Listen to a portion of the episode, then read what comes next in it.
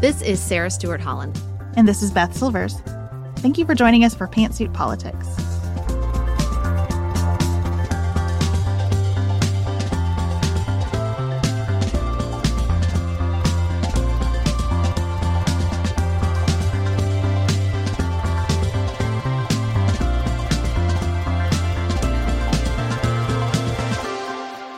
Thank you for joining us. Today, we're talking about the results of the Iowa caucus.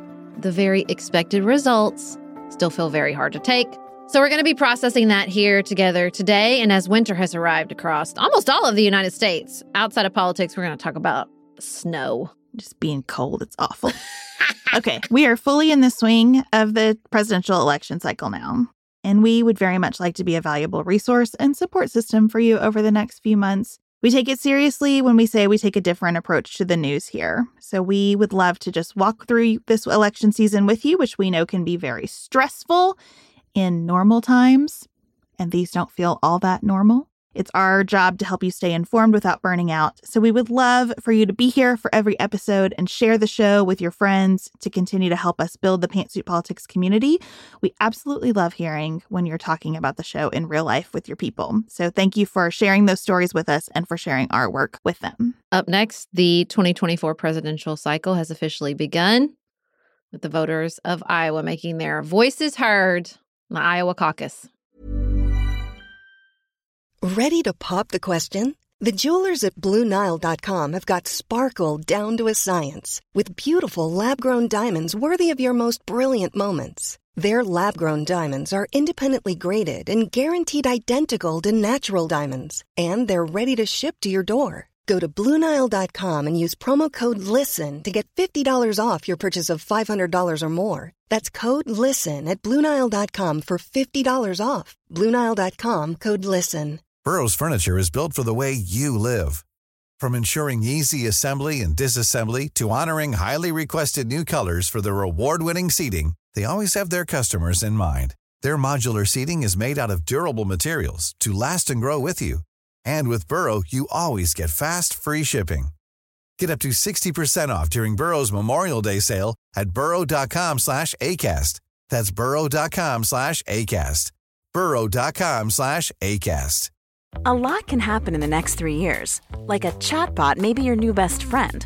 But what won't change? Needing health insurance. United Healthcare Tri Term Medical Plans are available for these changing times. Underwritten by Golden Rule Insurance Company, they offer budget friendly, flexible coverage for people who are in between jobs or missed open enrollment. The plans last nearly three years in some states, with access to a nationwide network of doctors and hospitals. So, for whatever tomorrow brings, United Healthcare Tri Term Medical Plans may be for you. Learn more at uh1.com.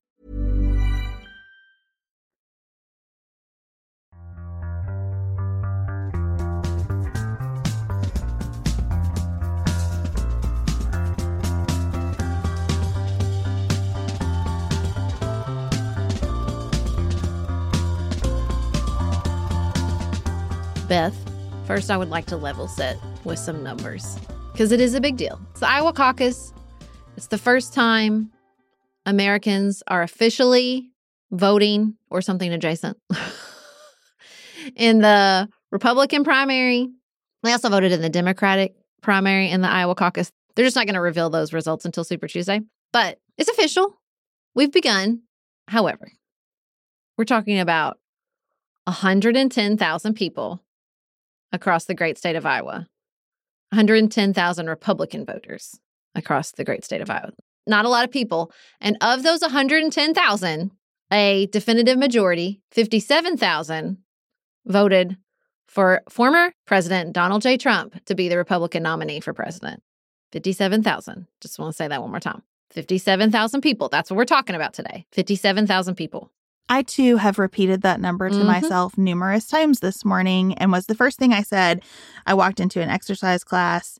The instructor said, I would like to talk with you about politics today. And I said, Yes. And I just keep reminding myself, this is not a lot of people. And if you hear the stories coming out of Iowa and you think, well, that's weird that they put the ballots in like a popcorn bucket, it's also important to remember the caucuses are run by the parties primaries are run by states. So it's just a different scene all around. Also noteworthy that it was like negative 22 degrees and snowing and just treacherous to be out and about in Iowa yesterday. So I think that this comes with a lot of asterisks. And at the same time, I think the undeniable truth is that Republican primary voters want their nominee, by and large, to be former President Donald Trump, and that that is the reality that we are cruising toward. Well, I think what I'm coming around to is I just don't think there is a Republican primary voter, at least not one you can speak of as a group. I mean, yeah, he got a majority, but if you put the people who voted for Ron DeSantis and Nikki Haley together, they're just shy of one. I mean, that's still a big group of people who don't want him to be the nominee. I don't think it's enough, unfortunately. At least it wasn't in Iowa. We'll see what happens in New Hampshire. But I just have to remind myself, too, like, I just think the Republican Party is so splintered. It's so broken up at this point. I think the trouble is you don't get to put the DeSantis and Haley voters together. Yeah. Because for many of the DeSantis voters, Trump is their second choice. Yeah. And for many of the Haley voters, Trump could be their second choice. I have no idea. The people who are splintering off from Trump cannot reasonably be called never Trump, right? That's a teeny, teeny percentage of people voting in these primaries. And unfortunately, it looks like the general election is likely to be Trump versus Biden, which means that to defeat Trump, you can't, like, people aren't persuadable in that matchup, right? You just have to build the biggest anti Trump coalition that you can. And that is just not something that anyone feels a lot of enthusiasm for as we're sitting here in January. But maybe that will change. Yeah. I want to stay with the Republican Party for a minute because I agree with you. We don't know who so many of those voters' second choices are. And I can be of two minds about that. I can hear people say, I think it's time for a new generation, or I just think he is so divisive, but I'm a Republican. And I think, should that be encouraging to me or discouraging to me? I don't really know the answer to that. It is frustrating to me, obviously, as a person here in, in 2024 that people don't look at Donald Trump and say, absolutely not. In my heart of heart, I believe there is a majority of Americans who say absolutely not to him, particularly as his his criminal indictments continue and those trials continue and he becomes more prominent in people's conscious as we've sort of talked about here. But it's just so frustrating to me that that identity is so strong. Even Kim Reynolds was like, "Well, yeah, I'll still vote for him. I'm a Republican." the governor of Iowa. Nikki Haley said it. Nikki Haley said she would still vote for him. And to me, that's like, that's indicative of how we got here, right? Not just within the Republican Party, but now in like the, the general populace. I think we're all frustrated by the fact that this seems like what the matchup is going to be. And there's a part of me that's like, well, what did we expect? What did we expect when we've treated politics like this for decades? Even for the last, like, you know, 10 years, where we were just at each other's throats, acting like our fellow citizens were a threat to the republic. Like, there's a part of me that's like, we are reaping what we've sown. But then sometimes I get in this space where I'm like, the division here is not between Democrats and Republicans. The issue is not the people who say I'm a Republican, I'm gonna vote for him anyway. For me, when I when I listen to focus groups or or just like, you know, exit poll interviews, the division is still between the people who pay close attention and the people who barely pay attention. And I just can't decide where to put my attention. 100%. I listened to an excellent episode of the Focus Group podcast, Sarah Longwell show, and she had Ann Selzer, who runs like the gold standard Iowa poll, on to talk about this race. And this was before the caucus, of course. And Ann Selzer was saying in Iowa, to win the Iowa caucus, you have to expand the group of people who show up to caucus. That is the whole ball of wax especially with Donald Trump. You will not eat into his supporters. But there are so many people who don't show up. Who don't come. And so the chance that you have is to go get them. And that's what Team DeSantis said they were going to do. They put all this money into Iowa and they had this huge ground operation. And they said they were going to go get new people to come show up for Ron DeSantis. And it just didn't happen. And I am no fan of Ron DeSantis at all. I think he has some legitimate complaints about how this has been covered as so inevitable. Mhm. I don't think this was rigged, but I do think it's bad that in a caucus setting, everybody goes at the same time. It was being called for Trump before people were finished with that process. I think that's silly and wrong and contributes to this overall malaise that probably kept a lot of people in Iowa at home along with the weather yesterday. Yeah, it's the malaise that I think's bothering me because I hear people say, "Is this the best we've got? Is this what it's going to be?" I don't hear anybody saying, "So this is what I'm going to do about it. This is who I'm volunteering for. This is where I'm going to go work." Right. In the sense that politics is the same and corrupt and inevitable on both sides is why we have this matchup that nobody's happy with. But unless you personally are doing something to disrupt this matchup, then I don't see how that doesn't contribute to the malaise. Because there we have built this environment largely because our political system works well to maintain the status quo we've all built our lives on that allows us to sort of criticize but not do anything, right? Like we can just say, ugh. That seems to be the overall emotion. Ugh, right? But what does ugh get you? Where does that take us? Ugh is discouraging people from running for office. So there's not a deep bench of other options. Ugh is the same, you know, 110,000 people that always show up, showing up and steering the results. I don't, I, I would like to hear more from inside the DeSantis camp. I mean, I think it sounds like a good strategy. It sounds like they didn't execute it for a lot of complicated reasons. Because I think when you have a ground game and it works, it works. It's also true that Trump had a ground game this time. He didn't personally go to the dinners and the pizza parlors and all the things, but he had a team in place. It was a totally different situation for him than in 2016. He had a very professional operation. They had a precinct captain everywhere. They had special hats for the precinct captains. They were white with gold letters, so they stood out among the other MAGA hats. This version of Trump running is not the off the cuff, I'm a good businessman, people know my name, so I'm going to win. This is a professional political operation. He is the establishment of the party now. And so, in addition to all the structural advantages that team has built through working with state and local parties to change rules, they also have the personnel on the ground. They are staffed up. Now, that part is concerning to me for sure. I mean, because so much of beating Donald Trump is just depending on him, you know, never miss an opportunity to miss an opportunity. And that will still be true. The fact that he is the momentum from Iowa that he is taking to New Hampshire is going to be disrupted by a side trip to New York City so that he can face a second defamation hearing with E. Jean Carroll because he won't keep his mouth shut is key and important. But I think acknowledging the reality that this ground game will be there for the people who are never going to vote Democrat, ever, is concerning to me. It is worrisome. And I don't want to ignore those concerns just because I think Donald Trump still is facing 91 criminal indictments, and that's going to be harder and harder for the voters to ignore. I do, in my heart of hearts, believe there is an anti MAGA majority. I think the midterms show that. I think, you know, the previous presidential show that. I think we get third party candidates like RFK in. It will deflect from Trump more than Biden. But I don't know. I just, I get in my own head about how much am I just wanting to see what I want to see? I had a friend text and say, like, how scared should I be? And I didn't respond because I don't know the answer. I mean, I don't know the answer to how scared we should be. I don't know what to say in my own mind right now about the fact that even 57,000 people still showed up on a bitterly cold night to caucus for Trump. I get most upset when I think about that professional political operation, when I Mhm. watch people like Marco Rubio endorsing him at this stage, when there are other candidates, when you could be a Kim Reynolds who tried at least. I can't stand Ron DeSantis, but I appreciate that Kim Reynolds tried I do too. in Iowa to make a difference here.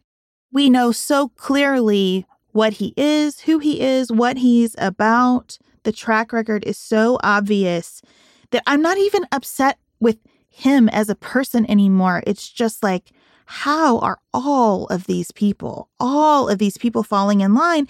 And then I read stories that include journalists kind of talking about it as though it's inevitable.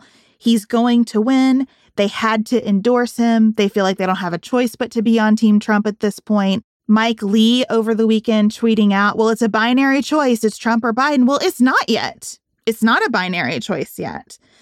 And you are supposed to be a leader in this party. And that's where I just feel totally unmoored because it seems so clear to me that he's an unacceptable option. Be a Republican. Before a Republican, think Joe Biden is the worst. Hold whatever you think of as conservative values. I can understand and respect all of that. I just can't understand the institutional support at every level for someone who doesn't even care about this party and has told everybody so every way he knows how. That's what's so frustrating to me. And that's why I think it it sort of this is a malaise that we perpetuated. You know, as long as the most important political fact about you is your party identification, I don't know how we get out of here. Short of him dying.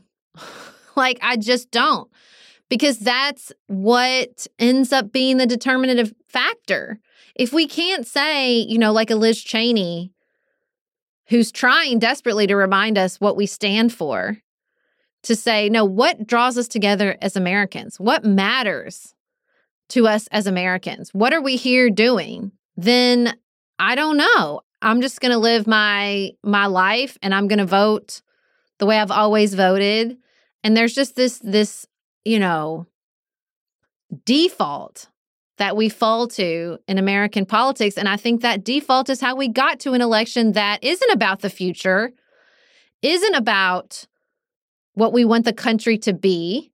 It's only about Democrats versus Republicans, the sort of standard bearer in Joe Biden, the standard bearer in Donald Trump, because that's what our politics is. It's not a politics of ideas, it's a politics of partisanship. That's how we got here. And I don't know that his death even is enough to disrupt that. Were that to happen, were either of these people to die, before the election. I don't think it disrupts that partisanship. I think that existed before him. He capitalized it, he supercharged it, and it follows after him. I think that as I listen to more, you know, focus group oriented podcasts, read more pieces like the one we discussed in our last episode from the New York Times, it is just so deeply ingrained that we don't trust each other. There are a lot of quotes coming out right now where people are saying things like, yeah, you know what? I'm sorry to say, but maybe the United States does need a dictator.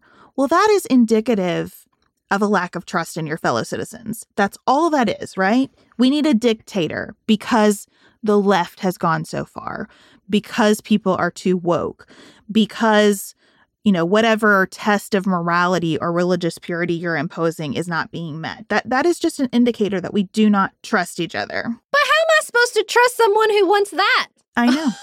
That's the problem.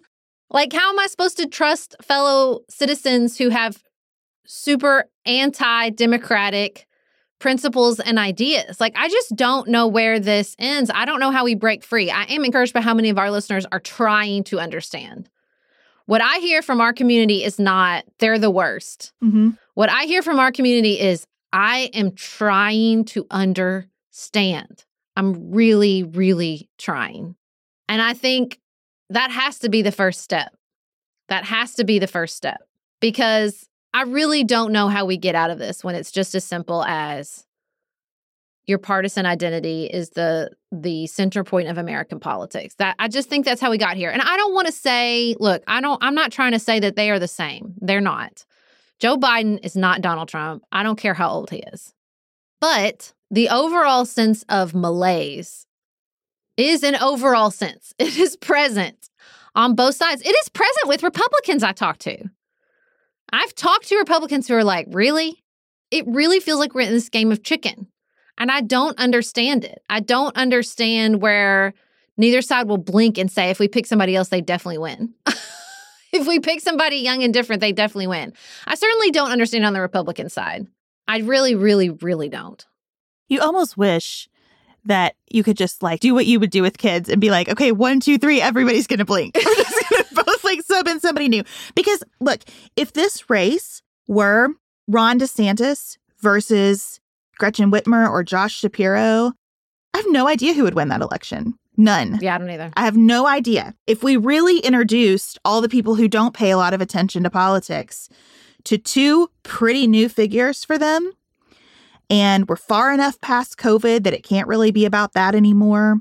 And abortion is out there, but maybe it's not top of mind at the exact moment people go vote. I don't know what happens in that election. And I think that would be very healthy for everybody to just truly not know. Because then maybe people do get motivated to engage again, to go volunteer with a campaign or work or just get excited about this congressional race in my state or whatever, instead of feeling like, because I think the down ballot suffers too by the fact that everybody's like, well, it's just going to be, you know, Trump and Biden. And so people are going to turn out for them and they're just going to vote the ticket for each of them and we'll see who gets over the the hump. Well, I really hope that the down ballot provides more energy. And I do think the analysis will change. I think we will get more and better information as people actually vote and don't just caucus. I really do. I think we'll get more and better information from New Hampshire. That doesn't mean I think Donald Trump won't be the nominee, but I do think that that will be helpful and better information. And I just keep reminding myself we do not know what's going to happen. There's still a lot of time. And honestly, I have to do like my old psychological trick from college where I'm like, I will blink and it will be 2028. Like, and we'll be at enough. Hopefully, if we don't elect Donald Trump, he doesn't shred our democracy after all. But I just, and I'm trying desperately to understand people and not reject anyone. Like, I think what you said about Kim Reynolds is important. I don't like her answer, but I respect that she endorsed Ron DeSantis and tried. And we have got to hold that. And I don't love it when someone says, I just liked how it was under Donald Trump's presidency because I don't understand that. Or at least I, I understand it, but I don't agree with it. And I don't know. We just have got to get in a place where it's not, ugh. It's that time of the year. Your vacation is coming up. You can already hear the beach waves, feel the warm breeze, relax, and think about work. You really, really want it all to work out while you're away. Monday.com gives you and the team that peace of mind. When all work is on one platform and everyone's in sync, things just flow wherever you are. Tap the banner to go to Monday.com. A lot can happen in three years, like a chatbot may be your new best friend. But what won't change? Needing health insurance. United Healthcare Tri Term Medical Plans, underwritten by Golden Rule Insurance Company, offer flexible, budget friendly coverage that lasts nearly three years in some states. Learn more at uh1.com. Looking for the perfect gift to celebrate the moms in your life? Aura frames are beautiful, Wi Fi connected digital picture frames that allow you to share and display unlimited photos. It's super easy to upload and share photos via the Aura app. And if you're giving an Aura as a gift, you can even personalize the frame with preloaded photos and memories. You guys, I love my Aura frames. I have one in my office. I have one in my kitchen. I have given one as a housewarming gift. I have given one as Mother's Day, Father's Day. They are the most amazing gifts because this app is a game changer, in my personal opinion in digital frames. It makes it so, so easy to get the pictures on there and even videos. It plays like you're in Harry Potter, you guys. It is the best. I love mine so much. And right now, Aura has a great deal for Mother's Day. Listeners can save on the perfect gift by visiting auraframes.com to get $30 off plus free shipping on their best selling frame. That's A U R A frames.com. Use code PANTSUIT at checkout to save. Terms and conditions apply.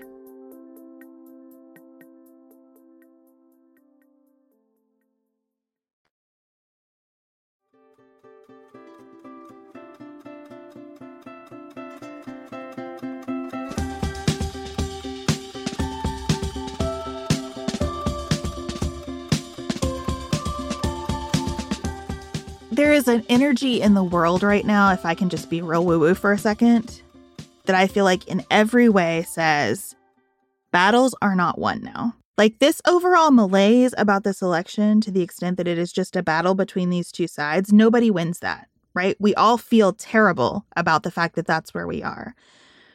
Ukraine is in a stalemate.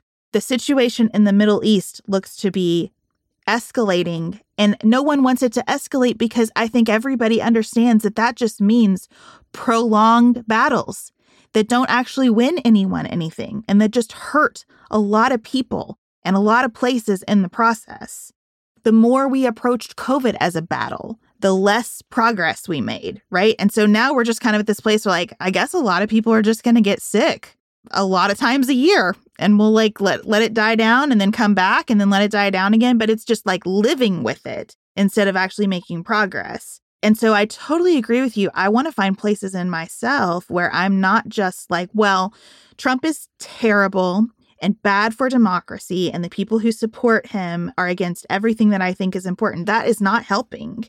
That's not helping. So what would? And i get a little stuck there. I'm you know i'm I, i'm honest about that. I, I just i'm getting a little stuck there except in being willing to say i understand these pieces of policy disagreement you have or i understand this frustration that you have with the state of things right now. I understand why you think joe biden is too old. I also get from the perspective of a lot of the people in our audience who are doing this kind of work saying i'm trying trying trying to understand the frustration of feeling like that is never extended in their direction.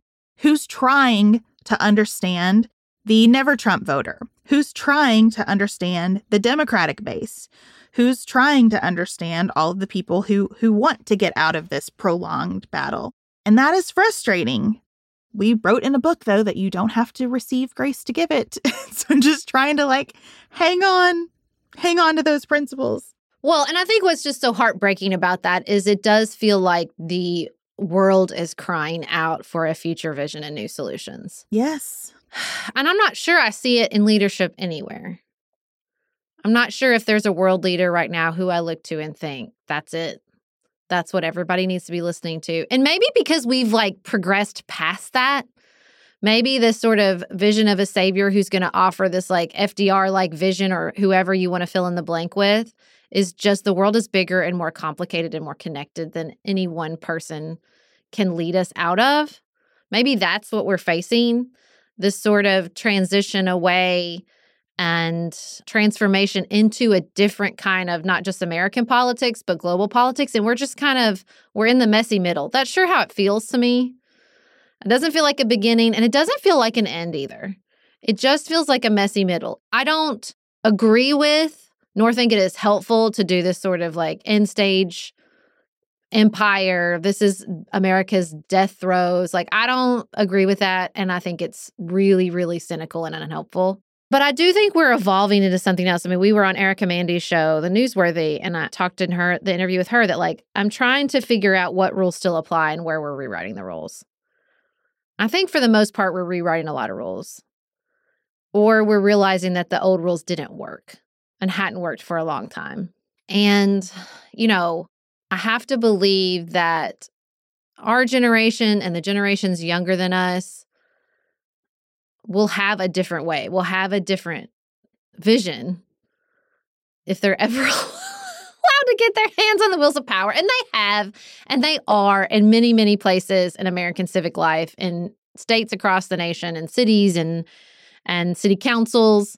It's just, it's hard. I just think that the feeling that the weight of the malaise and this feeling that we get a break from that every four years. We usually get a break. We get a presidential election where we get some energy, even if it's not the kind you liked.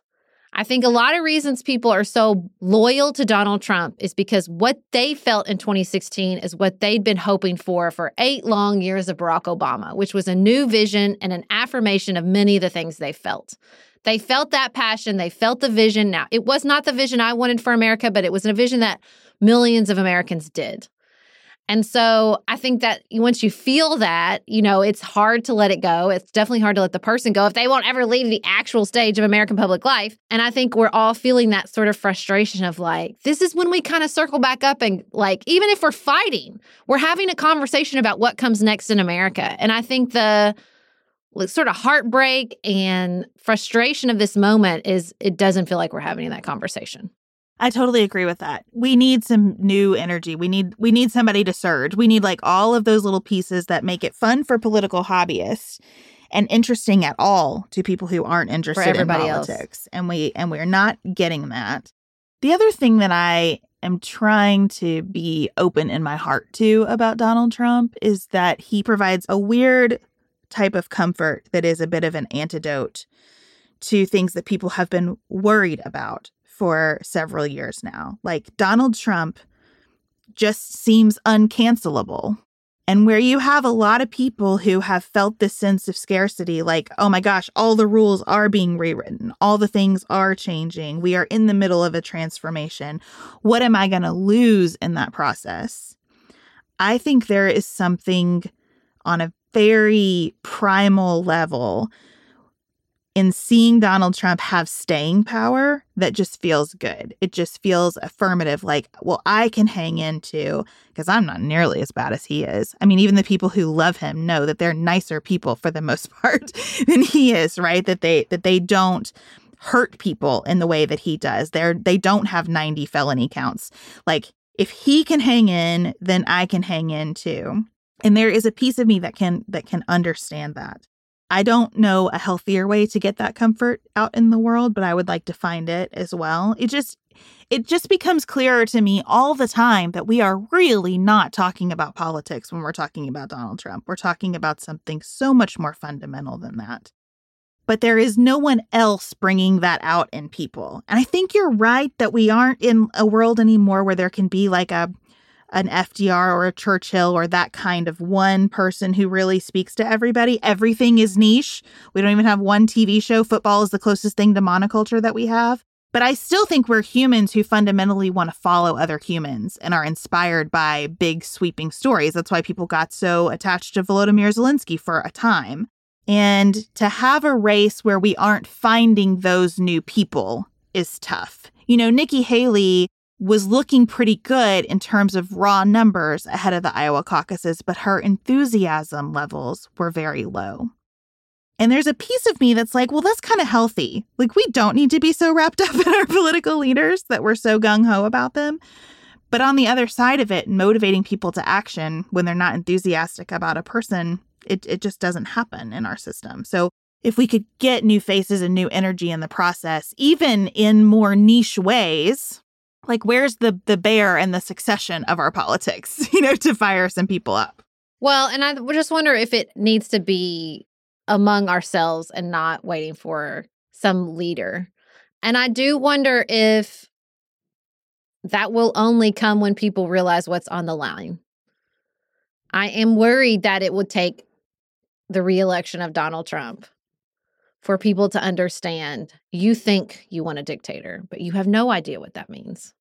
You have no idea the cost that would exact on the global stage and how that would affect our economy and how that would affect so many things. I mean, I think that's the case we have to make to each other is what are we standing for? And listen, for better or for worse, and I can say this because I'm a Democrat and I can talk about my mama if I want to. It's hard to make the case that we have something worth fighting for when the Democratic Party has spent years telling everybody how terrible America is. You know, how racist we are and how sexist we are and how all the systems are broken and we're in late stage capitalism and the empire is dying. And now we're supposed to turn around and say, fight for our democracy. For what reason? What exactly are we fighting for? And I don't think Joe Biden argues that. I think partly that's why Joe Biden won. It's because Joe Biden said there is something worth fighting for here. But do we mean that? Do we mean that? I worry. I worry sometimes that there is a fundamental weakness in that argument. I think that's why you see weakening of Democratic support among immigrant populations and the Latino population and even the African American population. People don't want to hear, let's fight for something that's fundamentally broken. That's not a winning argument. And also, for what it's worth, it's not true. I don't think it's true. I think America is a great country. I think we have a lot to offer our citizens and the world.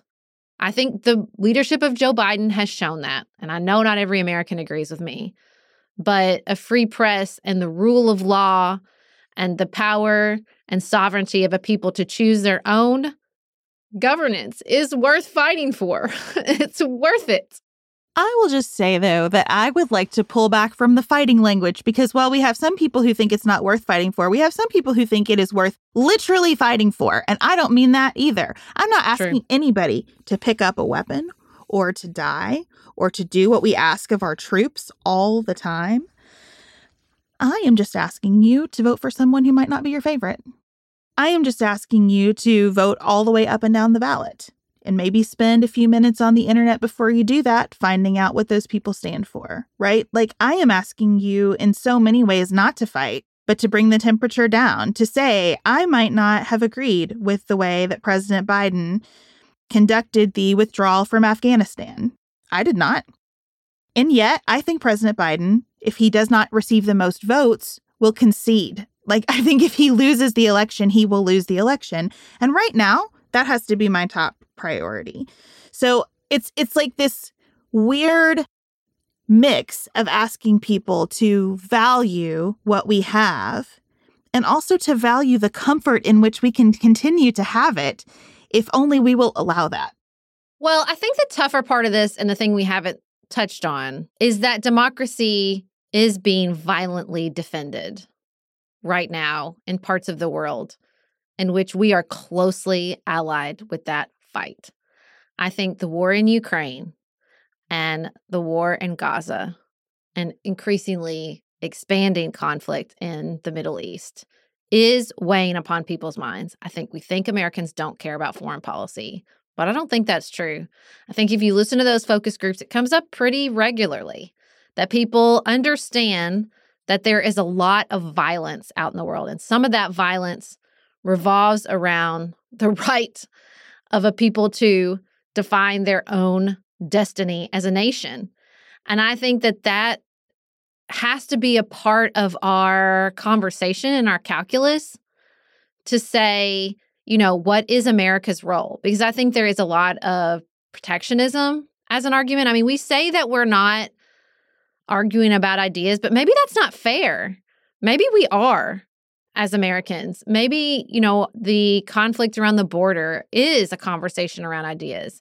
And maybe when these focus groups bring up the fear and unsteadiness they feel because of these conflicts in Ukraine and the Middle East, they are naming ideas about America's role in the world and what that should look like. Maybe the issue isn't that we're not talking about ideas, but maybe that we're not honoring the ideas people are articulating when they say they'd support Donald Trump. I think it has to be true that people are feeling burdened by foreign policy issues because of how frequently my kids say, Are we about to get into another world war? Mm-hmm. I just think that that is filtering through that people are are scared. I'm I am I don't like I don't like news that American ships are being attacked in the Red Sea. That psychically weighs on me. And it psychically weighs on me to think that Vladimir Putin just rolled his troops into another sovereign nation and continues to fight for that nation to become part of his territory. That really bothers me. I think some piece of my brain said that humans had evolved past that kind of territorial behavior. And the fact that we haven't makes me very anxious. I I I am here for that feeling and if I lean into that hard enough, I can have a different view on the southern border. I can at least see where people are coming from. I think all that's true. The other thing that I think is really complicated about this is a lot of what we're asking people to consider from the Democratic side is protection of anti democratic aspects of our republic. It is true that it would be anti democratic to remove Donald Trump from the ballot. But it would also, I think, be constitutional because our Constitution is a balance of pure democracy with systems where small groups of people say sometimes the majority gets it wrong. Our courts are anti democratic by design because we say sometimes the masses take rights away from individuals. Sometimes the masses say we can't trust each other, we must need a dictator. And our system is designed to say, hold up there that might look good to you in the short term, but in the long term, you're part of something bigger than what you think is needed in this particular moment. And so that's really hard to articulate and defend and persuade people around too, especially when so much of it is exceptionally complicated. Yeah, and, that's what you hear. I just think that the depth and complication of his particular legal vulnerabilities just cause people to shut down. They just go, well, there's so much of it. They must, instead of saying there's so much of it, some of it must be true. it's like there's so much of it, they're just going after him. Now, I think some of this is because we're early in the process. And as the process continues and is covered more and more, and he is more and more being seen as the party nominee, I hope that changes people's calculus. I hope they see that he is weak. I hope if people didn't vote for Hillary Clinton because of one stupid press conference, then this will matter as well. And I think that's true. You know, we're reading Democracy in America, Alexis de Tocqueville's seminal piece on American politics and the American populace. We're going to read it along in our premium community. We're about to launch that. And he spends so much time on that in the beginning that, like, there is a sovereignty of the people, but also from the beginning, there was this sense of like, yeah, but sometimes they could get it wrong. Sometimes they get it wrong. For example, the Electoral College, which paradoxically was set up to protect from the majority getting it wrong. How about that? And I just think that maybe that's it. Like we're stuck. We see the things that are wrong, but we don't want to change anything. I don't know if that's the malaise, if that's where we get stuck. Like we do realize that maybe America isn't fundamentally broken, but there are systems and processes that are desperately in need of improvement, but it involves risk to improve those processes. And it's not bad enough to take on the risk, but it is bad enough to check out of the process. We're just in a pickle. We're in a real, real pickle in American politics right now. I am also reading this textbook called like the key text of political philosophy because I just am really searching for what are we doing here? What is all this about? What are we missing? And in the introduction, the authors spend quite a bit of time talking about the importance of leisure and how the classical definition of leisure was not just to escape. It was to talk about what really matters in life. Mm-hmm. And by that definition, we have almost no leisure at this point. I'm I'm observing right now that more and more people are kind of apologetically saying to me that they want to talk about politics with mm. me. This is what I do for a living. I'm a professional talker about politics. And people are apologizing to me when they want to bring it up. So I think the malaise begins with this idea that this is all terrible. It's yeah. too terrible to even discuss in polite company. Why would anybody want to do it? And meanwhile, it simmers more and more deep in each of us. I think the fact that we both feel this pull toward like Socrates and like the classic texts on organizing communities of people around a common goal means that that's out there in the universe, far beyond us and that people are searching for it and we don't really know how to connect with each other. And I do think there are things that tie us together, not just our democratic principles and what we're doing here. Because, yes, a lot of times somebody will say something in these focus groups, and I go, What? But often I'll be like, No, they're nailing it. A lot of people bring up the cost of housing. Yeah, they're right.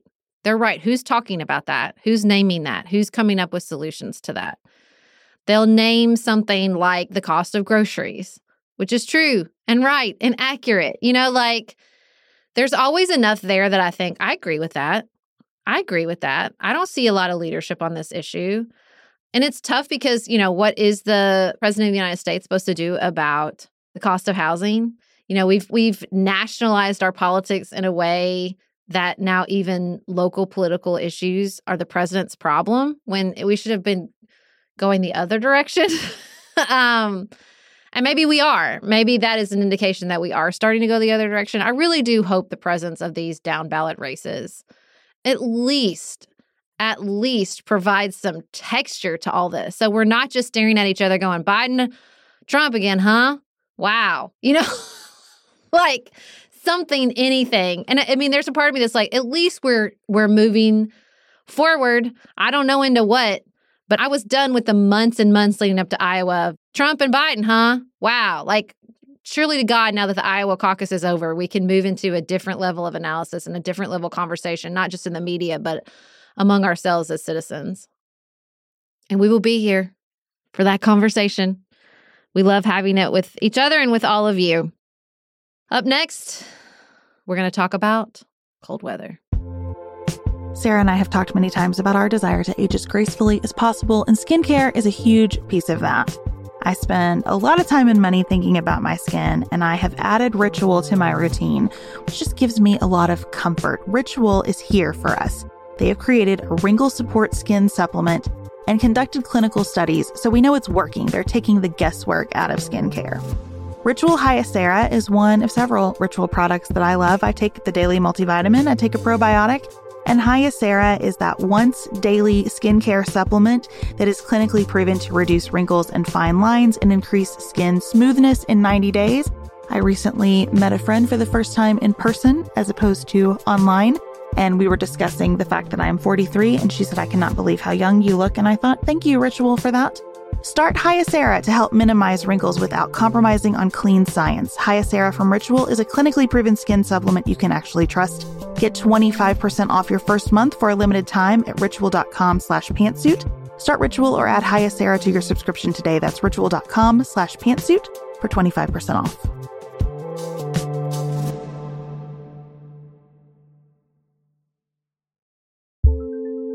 Do you want a bra that's sexy or a bra that's comfortable?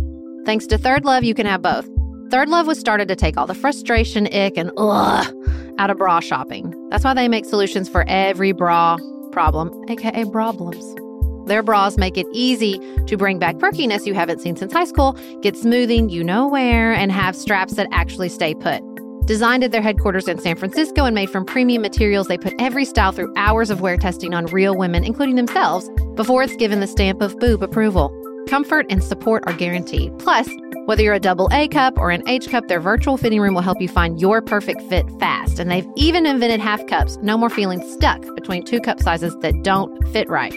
It's time to get your bra plums solved.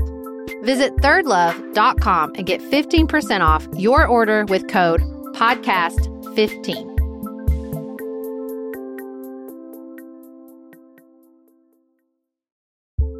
Have you ever had a dry, itchy scalp or found that your hair color isn't lasting as long as the stylist assured you it would?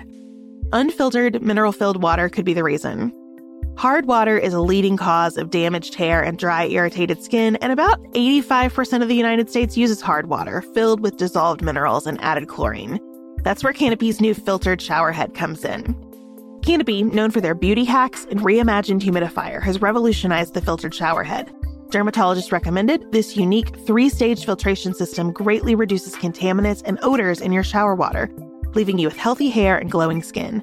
Best of all, the Canopy filtered shower head is hassle free. Installation is a breeze, and its unique quick release filter replacement feature allows for seamless filter replacement, unlike any others on the market. Go to getcanopy.co to save $25 on your Canopy filtered shower head purchase today with Canopy's hassle free filter subscription. Even better, our listeners can use code PANTSUIT at checkout to save an additional 10% off your Canopy purchase. Hurry, your hair and skin will thank you.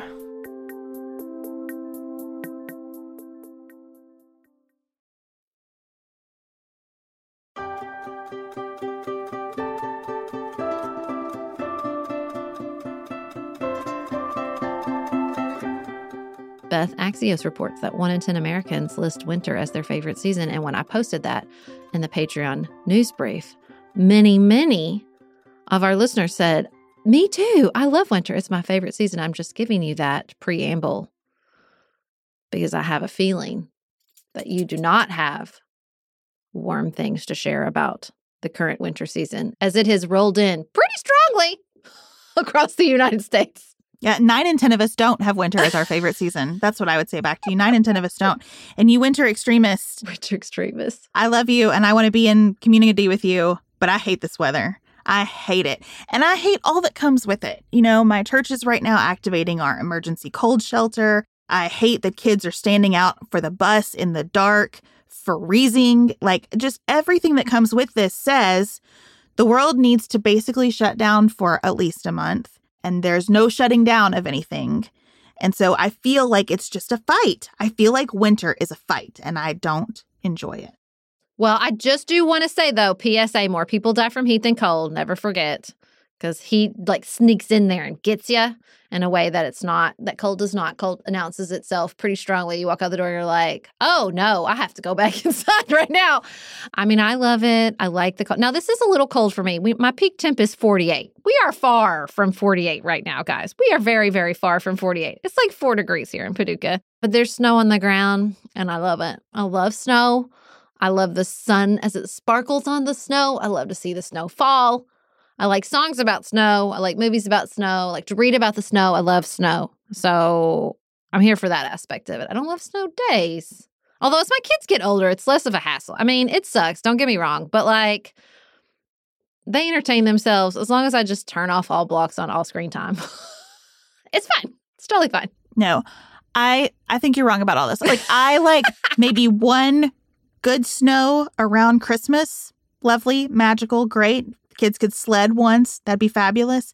After that, I'd be happy to open the pool again. I don't want any Ooh, part of this. too much heat. When I walk outside and my lungs feel cold immediately, I'm like, this is too cold and we shouldn't live this way. And I recognize that I live in Kentucky. There are, you guys out there in the world are living with a lot more cold than I am for a lot longer than I am. And I don't know how you do it. I chose to live here in Kentucky in part to stay here in Kentucky in part because of the mildness that we have. And I'm worried that with global warming, we're losing the mildness. We're, we're just, it's just going to be really, really hot and really, really cold.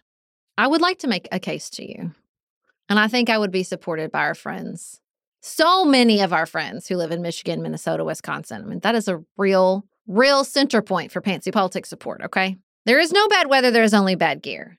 I think I would make the case that perhaps, you know, you say a pool because you have built all these ways to enjoy the heat. It is not pleasant to walk outside also and be sweating immediately, but you have built a lot of structures and support for enjoying hot, hot weather. So I would make the case that we need to figure out some structures and support and some good gear to also enjoy the cold, cold weather. Nicholas and I have walked every day. We put on our little, I just have on some like little ski overalls. I put on my winter boots and my coat, get something over our face. We walk the dog. We're out in the cold. We're enjoying the cold. It's just got to have better gear. We're going to go skiing. There's lots of fun winter activities. Do you see what I'm saying here, though? Like, we build all that around summer. It's not, it's 95 sucks, okay? And it's 95 for like three months. So, also dangerous, also terrible the second you walk outside.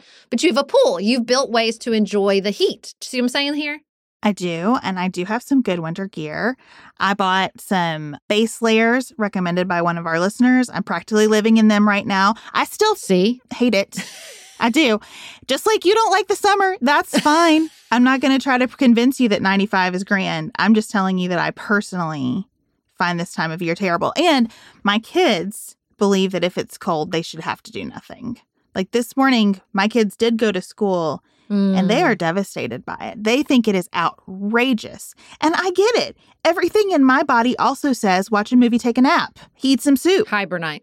That's all Yeah. I want to do. Read my book maybe for a few minutes and then maybe fall asleep with my book in my lap. Oh, that sounds fantastic. Yeah, see? That's why I like winter. But the problem is, it is the resistance between the reality of what must occur and that fantasy of how we might live through winter that is my problem. I think I could be okay with this if I actually were able to hibernate.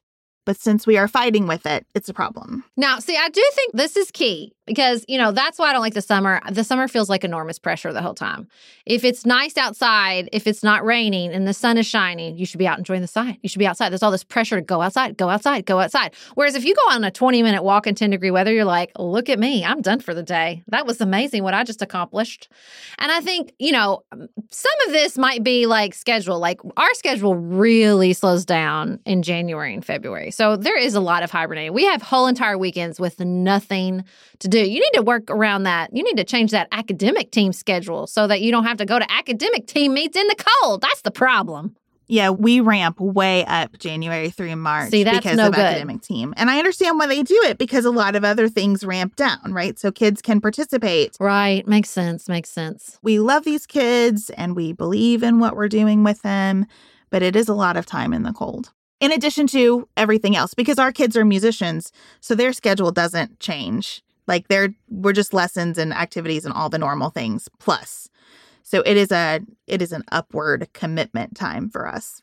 Yeah, I feel like our January and February in particular is like super empty. We have like one thing to do this month. Like we have like at an event that Nicholas and I are going to. There's supposed to be a Boy Scout camp out. We'll see, but like if it's too cold. But I, you know, I just I like I like hibernating is really is my preferred state. I've been doing the New York Times puzzles. Nicholas and I have watched like six movies.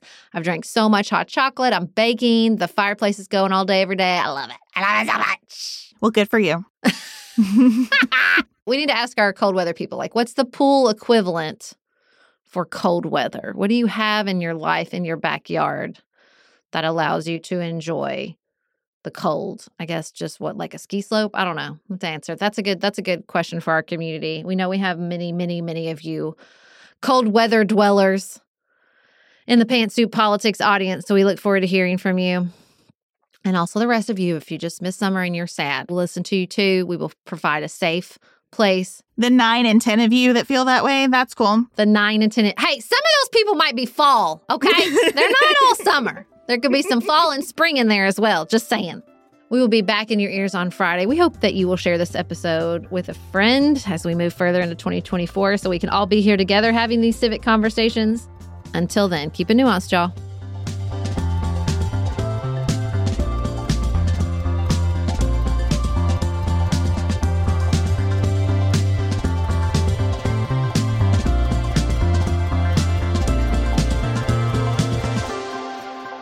Pantsuit Politics is produced by Studio D Podcast Production.